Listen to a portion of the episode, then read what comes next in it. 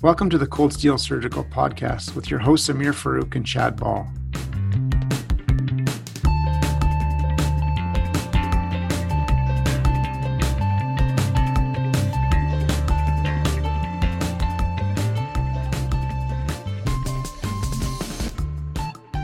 This week, we're absolutely delighted to have Dr. Antonio Caicedo Marulanda join us on the podcast. Dr. Caicedo is a colorectal surgeon and another contender for the title of the most interesting man in the world. We talked to him about his fascinating life journey, as well as had a masterclass with him on the most common dinner time conversation topic, transanal surgery. Stay tuned till the end of the video where Dr. Caicedo shows us some clips of his own operations and shares his tips and tricks. If you like the podcast, give us a review on iTunes and subscribe to us on our YouTube channel at Cold Steel Surgery. Thank you so much for joining us on the Cold Steel podcast. It's an absolute pleasure to have you on the show uh, as a true innovator and, and someone who's just had a, an absolutely fascinating life journey. Tell us a little bit about where you grew up and uh, where you did your training. Okay, well, first, uh, thank you for having me and for inviting me to, to this.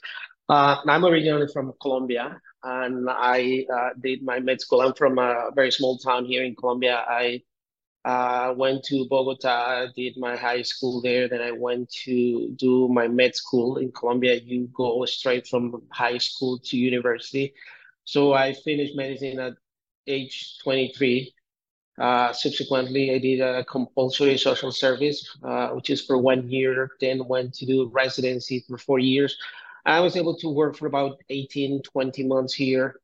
Uh, at that point, uh, my wife and I had decided to immigrate to Canada. I wasn't really sure uh, if that was feasible or not. Uh, fortunately, things uh, worked out well. And uh, in 2004, I went to, to Canada. I landed in Montreal and started doing um, all the, the, the, exams, the MCC and all that. And after two and a half years, I started residency again in, in, in Ottawa. Instead of doing the five years that typically residency is uh, as an IMG and, and, and having had previous training, I started as a second year resident, uh, but I at the end was promoted. So I did three years before writing my, my Royal College and, and, and have my certification. Uh, after that, I, I, I, went to London, Ontario to do a, a, clinical fellowship, and that was only one year in London. That's a fascinating voyage. Now you ended up in Sudbury next, and I'm I'm curious.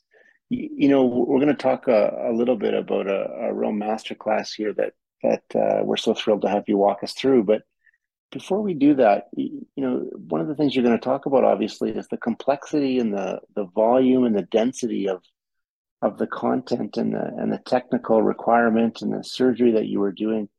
How, how did you start that in Sudbury as a smaller center? How was your support? How did your colleagues look at that? What were some of the challenges? Can you walk us through that, that yeah. genesis and that experience? Yeah. Yeah, so it, it, this is a you know a bunch of different steps uh, uh, that, that happen. So I'll go back a little bit.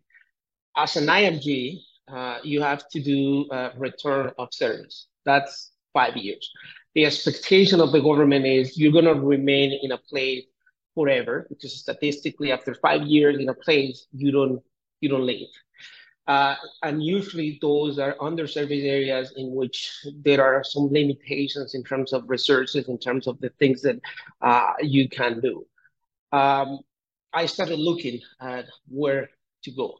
Uh, every other place was significantly small, but Sudbury was large enough, was a regional hospital, was a tertiary hospital that have a large area of influence, but was pretty much um, just general surgery pure general surgery. So I started looking at that, and I remember at that time people in London saying, or other people saying to me, why are you going to go to Sudbury? There is nothing. And the interesting thing is, every person that I asked, have you ever been to Sudbury? None of them had been to Sudbury. So they had a preconceived idea about this place. I went there. The hospital was great. It was pretty large. Uh, catchment area was over 600,000 patients and there was no colorectal service at all, nothing.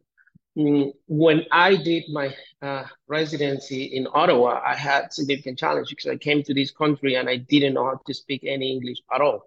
So it, it was kind of like learning on the street when I did the exams.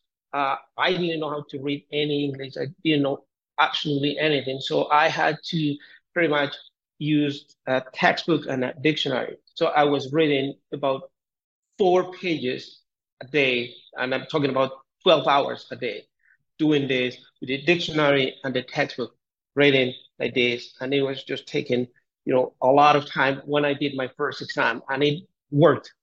So I was ecstatic that, you know, things worked out that well. So I kind of like applied the same strategy for the second exam and it worked.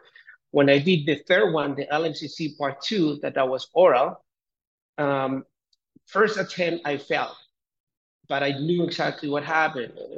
I understood. So I quickly registered for the second time and it went well.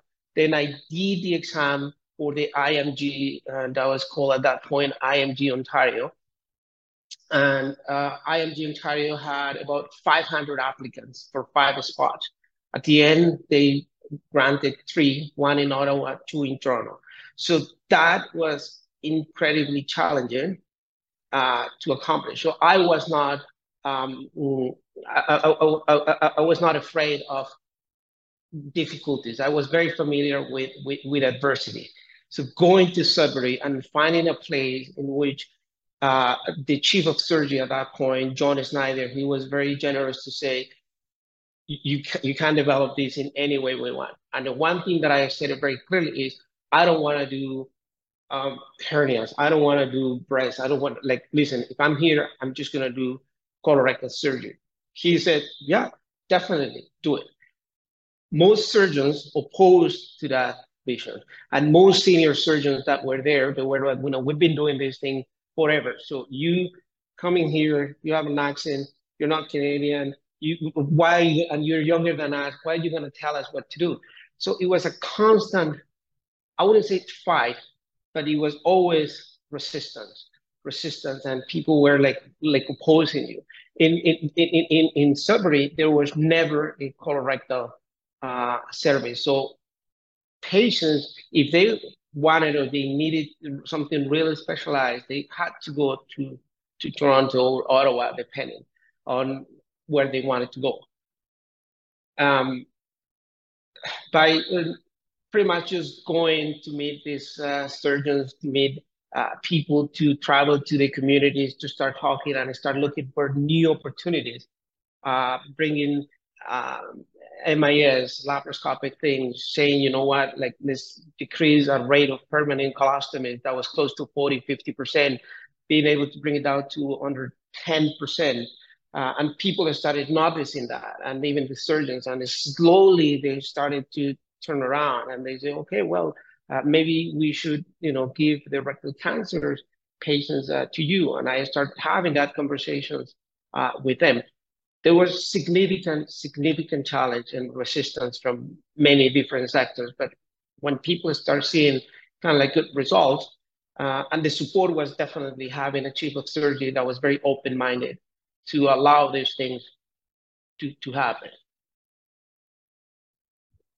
I mean, it, it's it's worth saying that you you were doing, you know, not just laparoscopic colorectal surgery, but you were really doing TATME, which I think it, it's very uh, defensible to say it's one of the most complex operations that uh, anyone can do in in colorectal surgery. Just uh, the approach, the anatomy.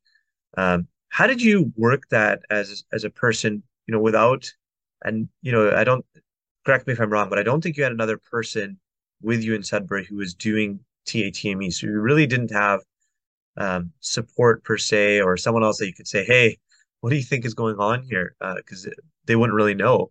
So how did you approach that? Um, sort of being a single surgeon, approaching a complex case like that. How did you institute something like that, and how did you uh, approach those kind of cases? So um, in 2012, I, I got I got Sudbury in 2011, and early, I wanted to do TEMS. I was familiar with TEMS, but the cost of the machine was $100,000 capital.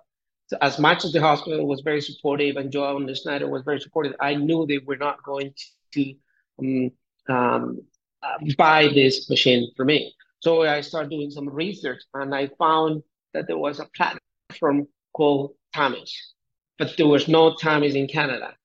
Uh, so I located the vendor uh, through Applied Medical, uh, and, and it was a company, different company here in Canada. So I approached, and this person said, "You know what? We have this platform, but nobody that we have approached wants to use it. Like we went to X number of different colorectal surgeons, but people don't want to use it.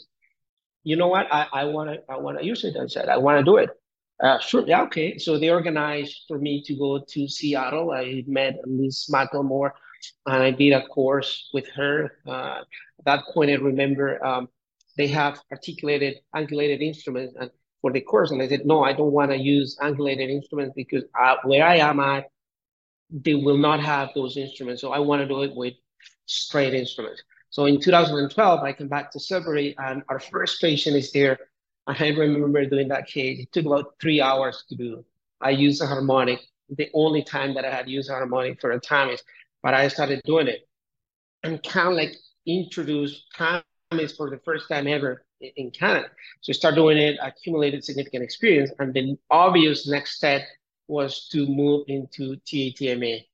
So I went to um, Barcelona with Antonio Lacy, and I did their course.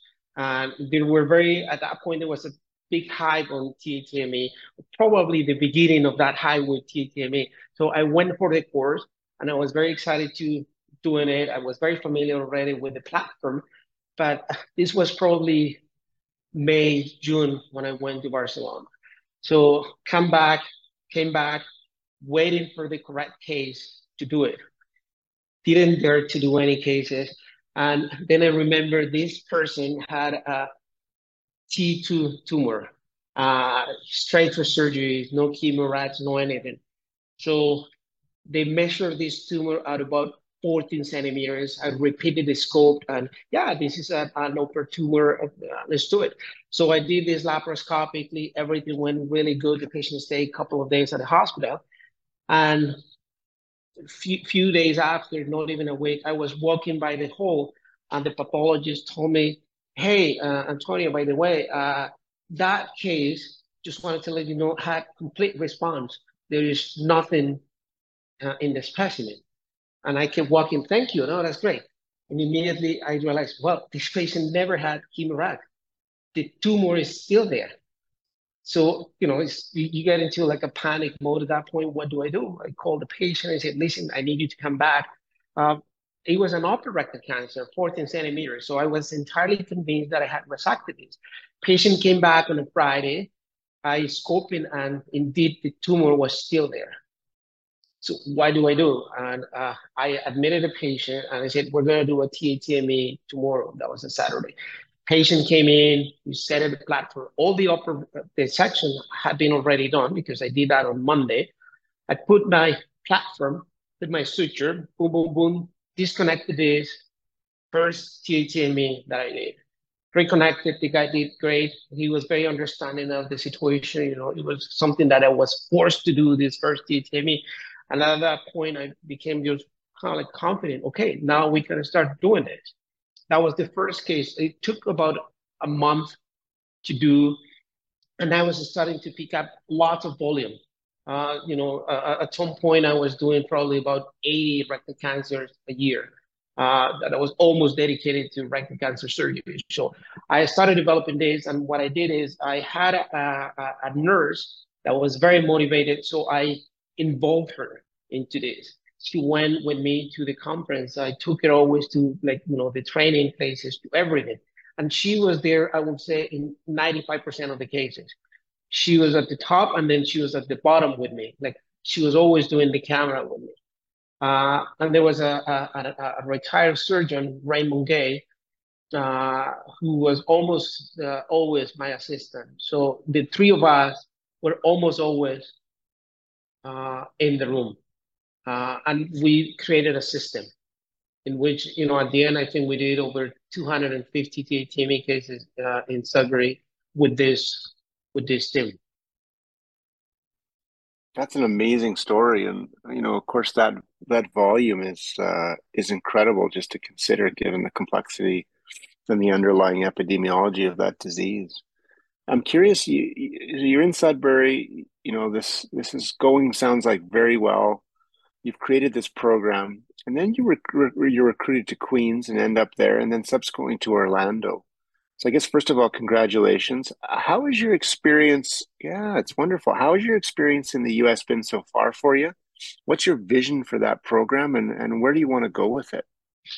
Well, definitely, it's different. It's different than than than in Canada, you know. And I can tell you, the Canadian healthcare system, despite of what many people say and criticize, is is wonderful. It's wonderful the fact that you know anyone can have access to this in in the U.S. Uh, there is always the challenge of the insurance company and what's going. I, I feel very fortunate about what, what what the organization I am at uh, uh, is offering me, and it's pretty much to build a program from I wouldn't say from scratch, but uh, Orlando Health didn't really have its own colorectal service. Mm, the step of being in Kingston to me was fantastic. It was a great experience. You know, the colleagues that I had there, Sunil Patel and Hugh McDonald. And then I think I was very lucky because I came with this TTM experience, but then I landed in Kingston where, you know, Amir, uh, the volume of robotic surgery is higher than anywhere else in the country. So I was able to then accumulate TTME, robotic surgery, laparoscopic surgery, which all together will be a pretty unique set of skills. Uh, uh, uh, so the plan now is to bring that kind of like like expertise and also bring the expertise of having developed the the colorectal service in Sudbury from scratch and and take this one forward. Uh, what is my goal? Well, I tell you, um, I never planned that I will be here. I didn't ever like this is not even the wildest of my dreams. I would have thought that I was going to be recruited to Orlando. I you, not even in the wildest of my dream, I thought I was going to go to Queens uh, at any point. Uh, you know, at some point I wanted to to to do more than what I was doing in Sudbury, but Sudbury was great for me. I'm very grateful to everything that happened there. The opportunity, because I was given a blank opportunity to say, you know, do whatever you want. So now my ambition with this program is, um, if, if I told you I want to get less than make this a top world class program, I will be like, like that's what I'm looking to do. Uh, and I want to, you know, bring things from a different perspective. Uh, there is a lot of things that are done, for instance, in, in the in the U.S. that are based on seniority. Mm, I, I I don't think that's the right way to do it. I think this is should be based on on uh, people that are capable and people that are willing to do things, uh, not because of seniority. So the same way that you know I found opportunities for me without having that seniority or without having that Canadian experience, and they were granted to me somehow. I, I want to be able to create something because I, I think that's a very successful method to to to be to find talent, to find you know great people, and then definitely want us run by people that I think are better than me, so they can, you know, help me elevate this this thing. We want to dive a little bit deep with with you and, do a little masterclass here on transanal surgery for for obvious reasons. We're going to confine our discussion, if that's okay with you, Dr. Caicedo, to talking about just tra- uh, TAMIS or TEM, so uh, excision of rectal polyps or rectal or early rectal cancers from a transanal approach. Um, and just again to, to define some of these terms, so TAMIS is transanal minimally invasive surgery, and as Dr. Caicedo said, that's a flexible platform that you can put in the anus, um, and then put some trocars through and use traditional laparoscopic instruments to actually do the operation. Whereas a TEM is a transanal endoscopic microsurgery. That's a more traditional platform where they use a rigid platform that we, we stick in the anus uh, and then use the angled instruments that you were talking about before to do this procedure. I think most places now uh, in in the world probably are actually have moved towards using a TAMIS platform because, as you said, it's much cheaper and more flexible than uh, than a TEM platform. But I think many places across Canada still, uh, at least where I've trained, they're still using TEM because that was what people kind of started off with. Um, so let's say, um, Dr. Caicedo, you get a patient um, who, who is sent to you with a, a large rectal polyp uh, or a rectal lesion. What are the things that you look at when you're assessing that lesion that make you think about uh, whether this would be amenable or or even appropriate to consider a transanal excision? Sure. Um, well, definitely will be that I believe, uh, based on evidence, that this is an early uh, an early lesion mm, that is uh, uh, not a, an ulcerated, clearly fungated cancer that will be within the reach of the platform uh, that doesn't appear to be fixed to the, the planes. And if you know you think it's a polyp or it's a early lesion, then obviously you have to do the staging. Sometimes, you know, we will do the MRI. I think all the times we'll do the MRI if we think it's a malignancy. If it has the appearance of being a polyp, probably the MRI will not be necessary. But I always um, do endorectal ultrasound, and I learned how to do endorectal ultrasound myself because it's very subjective, the endorectal ultrasound. If uh, uh, uh one of the challenges with MRI, you probably know that uh, already is defining between T1 and T2. The MRI has difficulties doing that. So the TAMIS, uh, sorry, the endorectal ultrasound gives you that opportunity. Uh, then when I assess the patient, I always want to know what is the location inside the rectum, you know, if it is posterior, if it is lateral, if it is anterior. And the reason why I want to do this is one, I want to know the high, and second, I want to know what are the chances of me getting into the peritoneal cavity when I'm doing this. Um, with the TEMS platform that you train under in, in Vancouver, and we actually did a study in which we pretty much compared the two with Canadian data, the two, and definitely there is no major differences uh, using either or. It all depends on what the resources and the ability of your hospital to have. But anyways, I want to know these type of things. One, it is clear to me where it is located, that it has these uh, features. Uh, I, I decide, you know, I, I think it's amenable to to to TAMIS. In some centers, you know, they could have uh, uh, uh, endoscopies that is skillful and would say, you know, let's do an EMR, let's do an ESD, um, endoscopic submucosal dissection, uh, endoscopic uh, mucosal resection. And, but in my hands, uh, lesions like this um, will go for TAMIS. Now, if you look at the textbook, they will say the definition is three centimeters, less than 30% of the circumference, uh, that are below the peritoneal reflection. As you go, and I tell you, you can bend those rules. And, you know, depending on how much expertise you accumulate, you could do more complex cases, which is the natural trend for any operation. So I've done things that are full circumference, uh, that are definitely above the peritoneal reflection, that you get into the peritoneal cavity. So it all depends on what the, the, the indications you get to develop in your center on what access you have in Kingston, for instance, you have Rob Bechara, who is an incredibly skillful endoscopist. He's like a magician. And with him, we had established some sort of a meeting or informal tumor board for that. And we will get together and say, uh, what do you think? And decide, let's do TAMIS where this patient should go to you and do and do uh, ESD.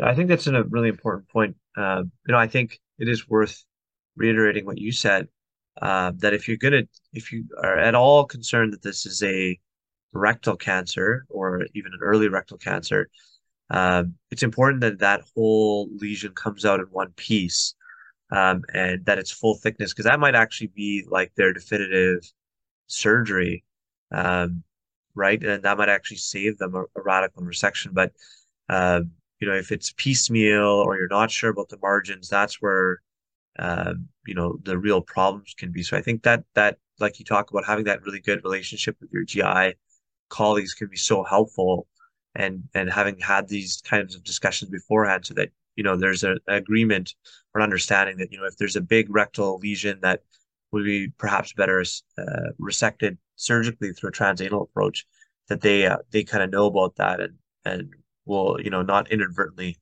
uh, kind of hoop the patient into ultimately needing a radical resection. Um, if, if I can add one thing yes. to that, I, I think that's a very, very important point. Uh, one is I always tell patients, TAMIs or the local resection, this is the ultimate biopsy. So, you know, we're going to move these, and this could be your definitive resection, or this could indicate us that we are going to need to do more. Uh, so they need to understand that. And when we say full thickness, it's full thickness of the muscularis propria, but not full thickness of the mesorectal fat. And the reason is if this person needs more surgery, you don't want to violate violate that uh, uh, plane uh, at all. I think that should be uh, really understood for uh, people that do these. Tell, talk to me a little bit about the height again. You know, because I think that's a really difficult thing for people to figure out, right? Um, and you know, talking specifically about the TAMIS, you know, the the gel foam kind of platform, how high can you get um, with that? And are there any kind of kind of tips and tricks if it's a sort of a higher rectal cancer? Is it do you use a sort of a measurement like oh above 12 centimeters I won't do this, or is it more of a subjective thing as to you know how straight is the rectum, where is it with respect to the rectal folds, the body habitus? How do you make that decision? Well, to, to me, it's a very, very subjective thing that I always want to scope these patients myself and I want to know where they are. Like, I want to know exactly, you know, their anterior, posterior. I don't ever, ever do a TAMIS without me scoping the patient before.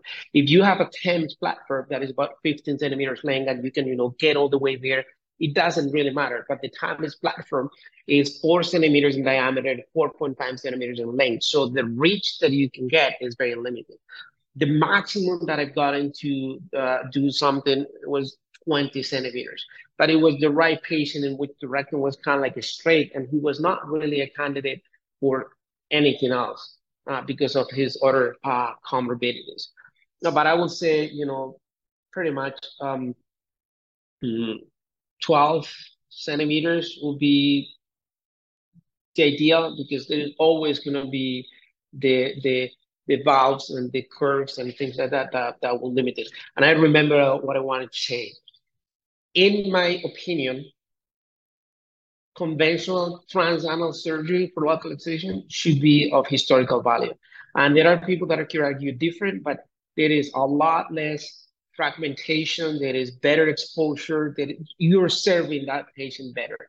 When you're doing this conventional transanal surgery, you are fighting with the light in a hole and you are struggling. And no matter how good you are, you are operating in a tiny hole in which you can only, you are the only person who can really see and say, oh yeah, it was a good resection. It will gonna come fragmented and with more likelihood of uh, positive margins.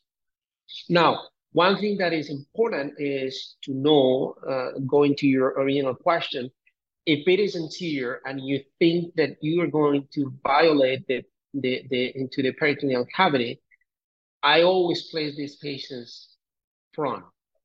If not, I live in, lithotomy. It doesn't really matter what it is, at least with the TAMIS platform. I initially was always putting my lesion at six o'clock. So I will put the patient in light lateral, decubitus, uh, prone, supine, depending on that.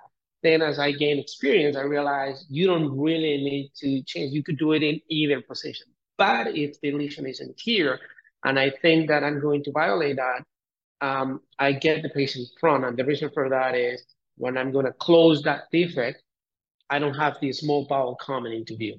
Yeah, I think that's so critical because uh, you you only have to see it once where that you're in the peritoneal cavity and everything's flopping on into your face to to regret that in a hurry.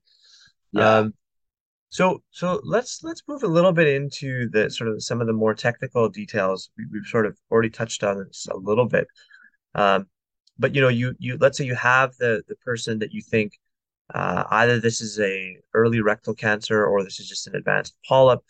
Um, and you know you've done your endorectal ultrasound you don't think that this is a t2 cancer you, know and you're bringing this patient to the operating room you do you do a bowel prep is that something that you do just an enema no for all TAMIS all local excisions uh, uh, both TME or TAMIS I will do a full prep um, I was burned before in which you know you were doing the TAMIS and it was nine and then all of a sudden you get a gush of stool Uh, and then, you know, it messes up everything with the TAMIS. It's very challenging because it comes into the, the insufflation and suction device. It damages it. So I always give him a full bowel prep, always.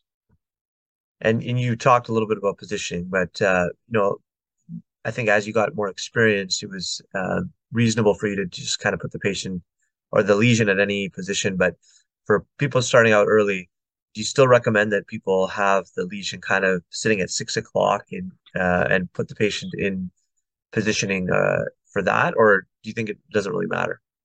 I, I, would say it depends on how you learn to do this and how you train. Like, you know, if you're a fellow and you are in a program in which they're teaching you, you could do this at any position and you learn to do it that way. Why wouldn't you do it that way when you get into your practice? So I, I think it all depends. um, on what you learn and how do you learn to do this. Now, if you are already uh, in practice in a place and you want to do this just because you say, well, it's kind of like nice and sexy, I would not recommend it. Uh, this requires volume, like everything else. Uh, you know, it's like we, uh, there's always been this discussion about rectal cancer, and I don't think local lesions are different than that.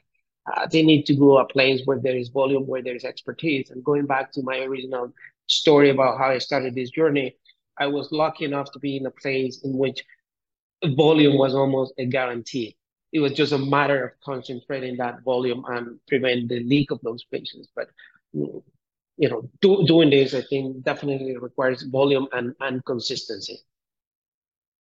So you have the patient uh, in position. Um, how do you actually set up your TAMIS platform? Are you putting in a Lone Star? What are some tricks so you can actually get things effaced enough that you can get the whole platform in, it doesn't move, and, and you kind of have the maximum reach? Yeah, so the TAMIS platform, as I said, is 4.5 centimeters in length. So it has sometimes challenges for you to put it. If you're doing this for a, a female patient that had a very short anal canal, it's pretty easy to put. And what I do before I put the start is I always, always put like the stitches at the four corners to trying to efface the anal canal. So I put a stitch with a tool silk with a big needle, taking the anal verge, then anal margin, and then perineal skin, kind of like to accordion the skin. That in most cases is enough for you to bend your platform and introduce it into the anal canal then if you were to, because you, you could imagine how this will be on an obese male with very big chicks, it will be very challenging to put that. So I put those stitches. And if I still see or I know in advance, I know in advance because I know about the habits of the patient, then I will put the Lone Star retractor. Uh, otherwise, you'll be struggling. It will be pretty much impossible to set up that platform in there. You've talked to me before a little bit about how you actually um, introduce the uh, the TAMIS platform itself um, in terms of bending it or like uh, remind me again about how you actually would put the gel foam in how you so, put that.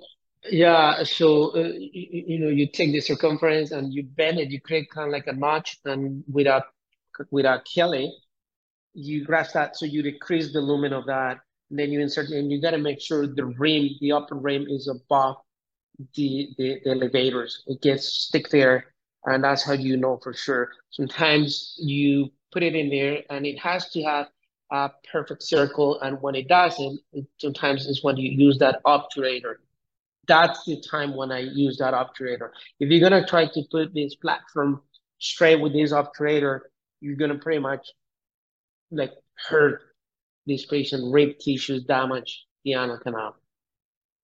Yeah, and for our on our YouTube video, I'll I'll put a picture of the the platform so people kind of know what we're talking about with respect to the obturator, et cetera. Et cetera. I, I, I, can also send you maybe a couple of pictures of those stitches that I'm talking about at, at, at the quadrants and see how it makes sense to face the anal canal with those because it opens up the anal canal.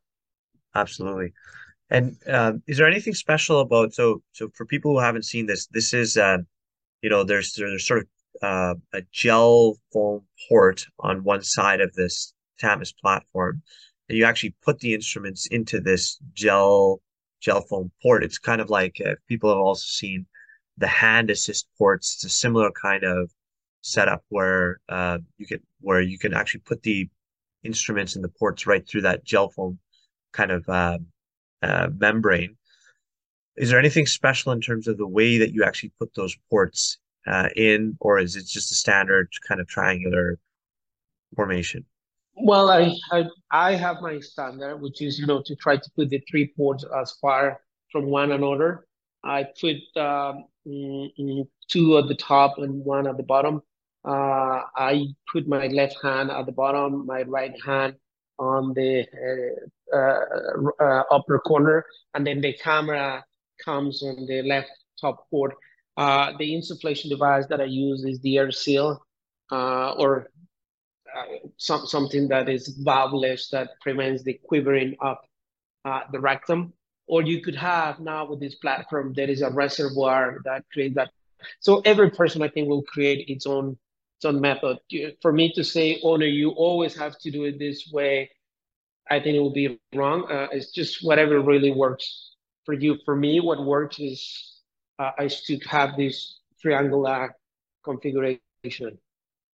You mentioned that for in terms of your instruments, you tend not to use an energy device like the harmonic or the LigaSure.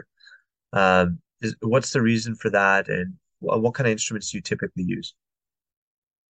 Yeah, I don't use any energy device because I don't think you you need it at all. It's it's not necessary. As I say, you know, the first time I did this, uh, three hours and I use an energy device. You could use it just with regular monopolar cautery. And when you see a vessel, because sometimes you can encounter like vessels that are enlarged, uh, you could use a hot Maryland uh, to do that. And and uh, you know, the first thing is to demarcate your lesion before you do anything. You see where it is and you demarcate it. You know, you put little burning uh, uh, spots to make sure you go that. If you don't do that, you, you you're gonna get lost. It doesn't matter how small the lesion is, you definitely are gonna get lost. Right, and then when you go about resecting these, what's your approach? You typically so after you know marking out your your uh, margins, you typically go uh, sort of proximal on the lesion and then kind of work your way back. You start distally, try to raise it, go work on the sides, and then come underneath it or does it really depend? How what's your sort of typical approach for most lesions? So uh, it's pretty much a combination of everything you said. You got to be frugal. Uh, I would like to, if I can, come from proximal to distal, uh, but it's not always possible. Some lesions are too mm, bulky or they're behind a fold or something like that. That's what I think is very important to demarcate the lesion in advance. So you do what um, you know what what what is feasible, what is possible. Um, there are even situations in which I will say use a hybrid approach. If the lesion is very very distal, you kind of like have to start open, like it's a conventional transanal. You start you know opening your plane very distal. You lift that that part of the lesion of the of the wall, and after you introduce your platform, are you continue that way. So it's, it's, it's almost like whatever works. Sometimes you start proximal, sometimes you start distal, sometimes you start open. Right. Um, and and you're what what are you aiming for in terms of thickness? I think you alluded to this before. Um, do you do you always try to go full thickness for these, uh, or do you ever go submucosal? Do you ever inject um, submucosally to try to raise that? You know, that's a great question. I, I, I do not typically will raise, and I will try to go full thickness. Um, you, you, you, kind of have an idea eh, that this is not uh, malignant, that this is just a polyp, but many times you don't know. So full thickness of the muscularis. Uh, could you do kind of like an ESD, just go submucosal? Sure, you can. Uh, but my preference is to go full thickness. Right. So, uh, and then, then the perennial question about the defect. So once you have this lesion out, you you've removed it. Um, what do you do with the defect? Are you closing these defects? Um, are you selectively closing them? Talk to me a little bit about that.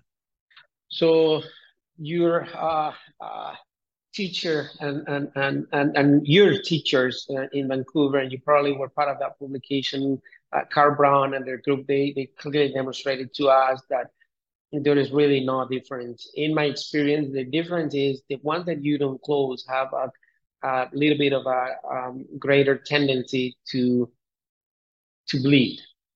Uh, I try to close all of them, and the reason is they heal faster, but also um, is good practice for those lesions that are into the peritoneal cavity. Because when you see that into the peritoneal cavity, so you get the chills, but you need to be prepared to close that defect no matter what. So having this experience when you don't have instruments that are angulated, you don't have an angle, you are pretty much working in a parallel fashion. So you need to be able to close this. Tying is very complex. So I use some sort of a barb, barb uh, suture that prevents you from having to tie. In the past, I used to play play some clips, uh, Lapra-Ty made of bifill. Uh, but tying is, is very challenging. If the lesion is very distal or is something that, you know, closing it will narrow the lumen, then those defects I will leave open when they're too extensive to do. And I always, I, I would recommend that, you know, always close it in a um, horizontal fashion, never uh, in a vertical fashion, because that will narrow uh, the lumen, and that definitely is something you don't want to happen. So let's talk about for a brief second about that uh, scary situation where you clearly can see, oh boy, I'm in the uh, the peritoneal cavity, um, and uh, your your your your sphincter is tight. Uh, looking at the small bowel flopping into view. Are there any tips and tricks for trying to close that type of defect um, uh, when you when you're clearly into the peritoneal cavity? and You know that you have to have that closed. So first, this in most instances shouldn't come as a surprise. You should know in advance that you're likely to get into a peritoneal cavity based on location, and that's why those patients you most likely will have in a prone position, knowing that this will happen. Then, depending on the extent, you know, you will say, I will uh, divide this defect.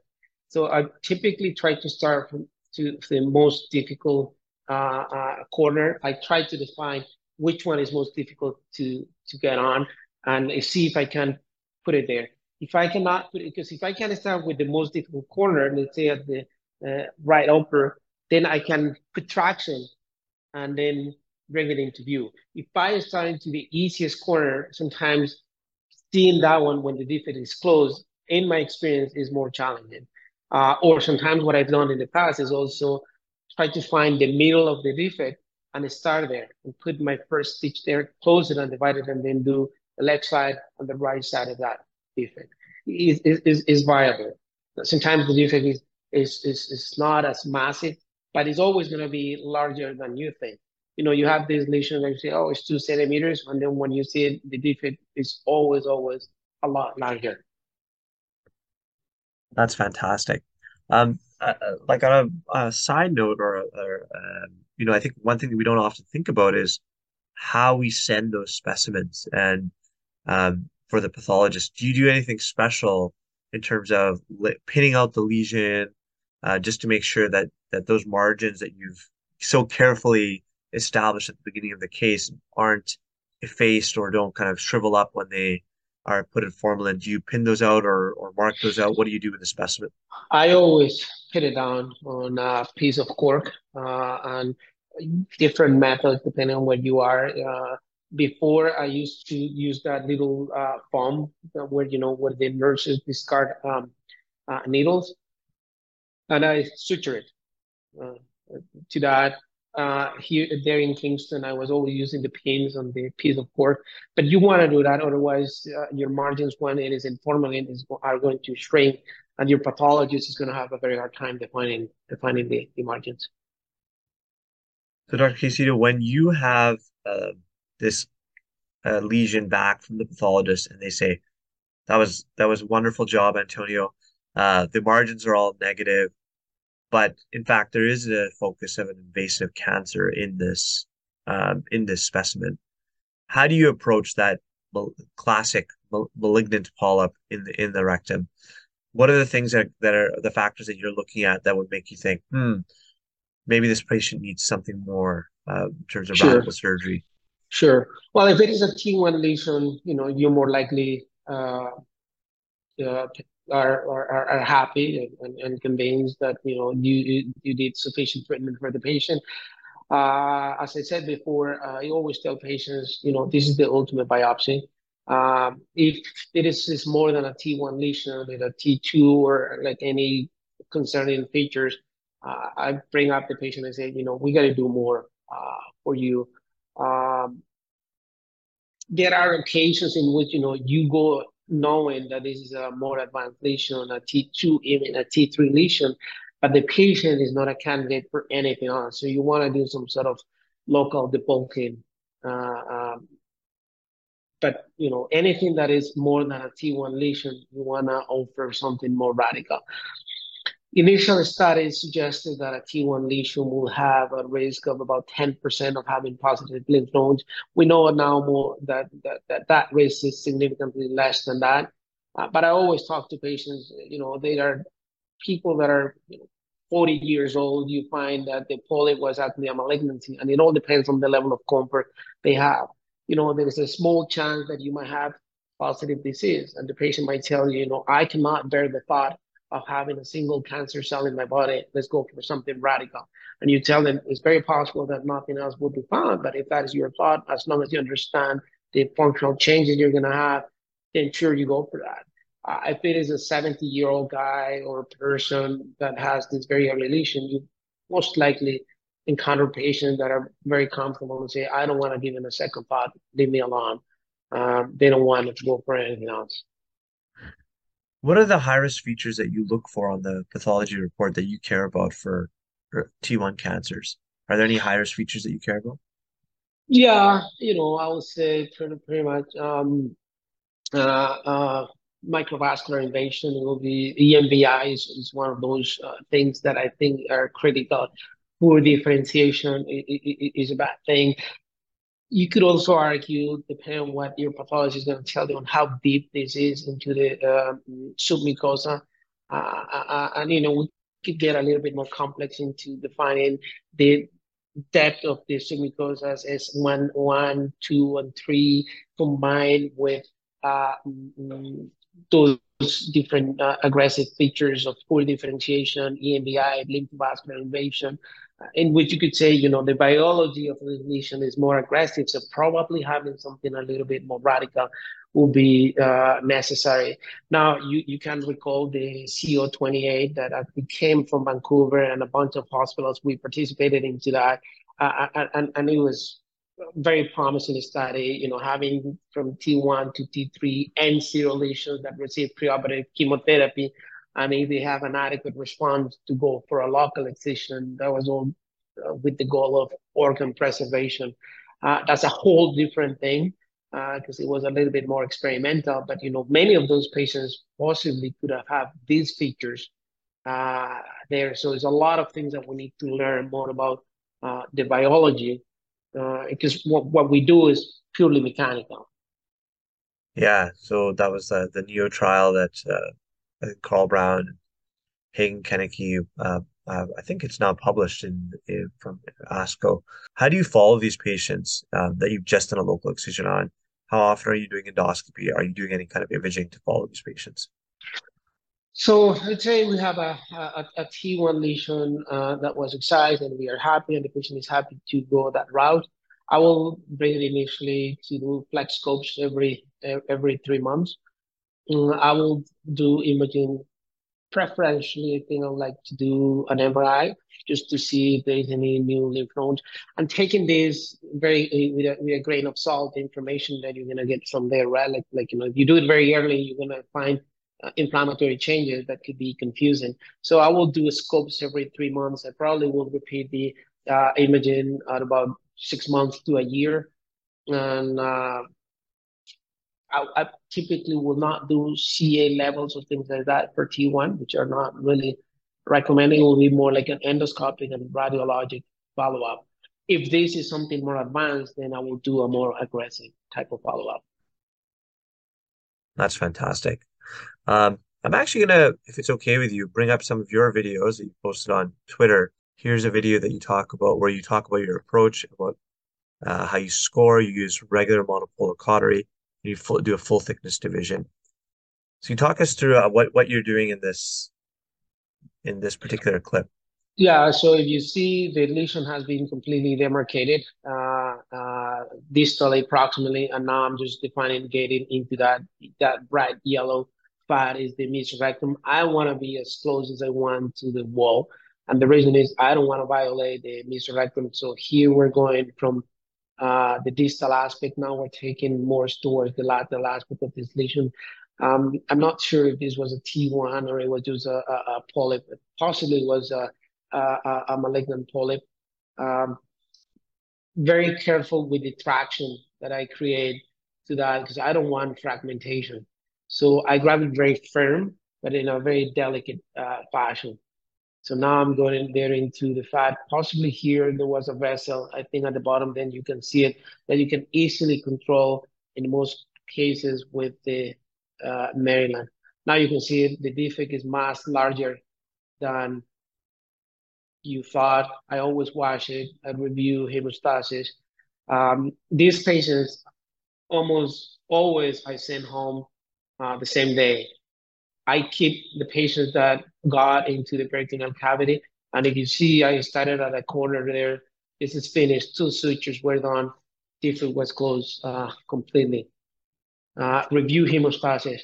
Mm, the other thing that I would say is what I've seen is if these patients take any type of NSAIDs after, those are the ones that bleed. Uh, I don't have any hard data to support that to say, but I tell the patients not to take any Advil, ibuprofen, uh, you know, for about two weeks or so. And you're making this look pretty easy, but this is very hard because you really don't have, you know, triangulation at all when you're doing these. Where, where is your assistant usually standing? Usually kind of standing to your left side because uh, you put the camera in the left upper quadrant. Is that right? Yeah. Yeah. So you know there, there are as I said before you have no no angulation of your instruments they are parallel to you. Typically the person will be on the left side. Um, if you have something like a, a flexible camera, that makes it very easy. But in most places it's a rigid camera. So I would say having a 30 degree lens will be very useful and the person holding the camera will be to my left. Here's, I think, the the full video of you closing this this defect. You're using a barbed suture. I think that's I think that one is a uh, yeah. V-Loc. Correct. Yeah. And the thing is, you know, you can put your stitches any way they come. You can put it from inside, outside of the defect. It doesn't really matter. So yeah, he, here's me closing that, that, that, that it going in any direction, you just want to make sure that this is be closed in a um, continuous uh, fashion. So that is stitch one there that you saw the, the, the stitch went through and through uh, the two right there. Yeah, well, that that's where it's nice, where it's easy that you you can just take it in one kind of thing, rather yeah. than having to try to. And and if you take a look at the left hand. The left hand is pulling the suture, and that is used to present the tissue to myself. Rather than grabbing the tissue, I'm pulling on the suture. And you use that. You actually use two sutures there because it uh, it just. What was the thinking behind that in terms of using two sutures as opposed to just running that one uh, all the way over to the right, or all the way over to the left, rather? then one suture will not be sufficient. So I started at one corner. When I got to the middle, I said, well, this is not going to be enough. So let's start at the other corner and try coming to the center. The alternative would have been to start in the center, divide the defect in two, and then go with one suture to one side, going to the other suture to the other side. The challenge, though, is that um, uh, uh, the corners are the most difficult parts to see. So it's, it's better to, to try to start at the corners rather than than than living to the end. It's it's always amazing to me that these patients don't really have more issues with stricture or narrowing, but I think it's very rare, especially when you close it transversely like that, for for patients to really have any issues with uh, with with stricturing or narrowing. I don't know if you've had any problems with that or issues with that? I I, I don't think that I've had any strictures with narrowing so far. Uh, with that being said, I've had cases in which I started doing it and I realized this is going to be narrow. So I stopped, I cut the suture and leave the defect open. Uh, but I haven't had any patients postoperatively that had a, a stricture and then they run into problems.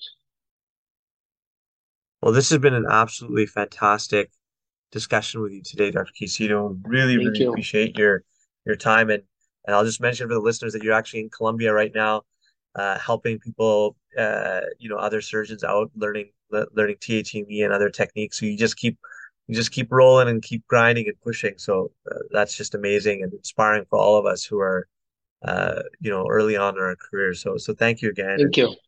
Um, if you could go back in time, knowing what you know now, um, what advice would you give yourself as an early attending or perhaps as a chief resident? Any piece of advice that you give yourself? Sure.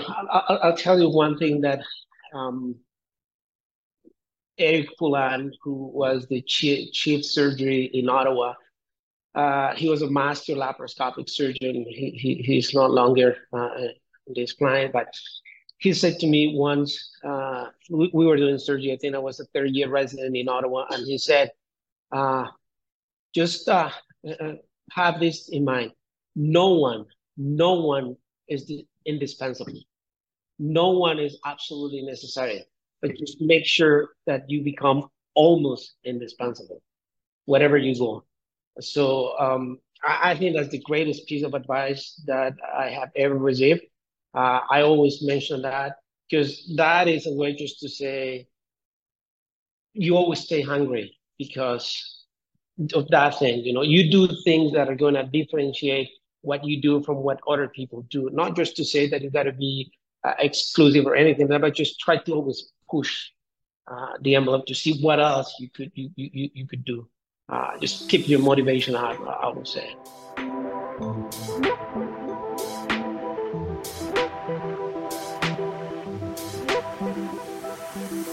You've been listening to Cold Steel, the official podcast of the Canadian Journal of Surgery. If you like what you've heard, please leave us a review on iTunes. We love to hear your thoughts, comments, and feedback so send us an email at podcast.cjs at gmail.com or tweet at us at CanJSurge. Thanks again.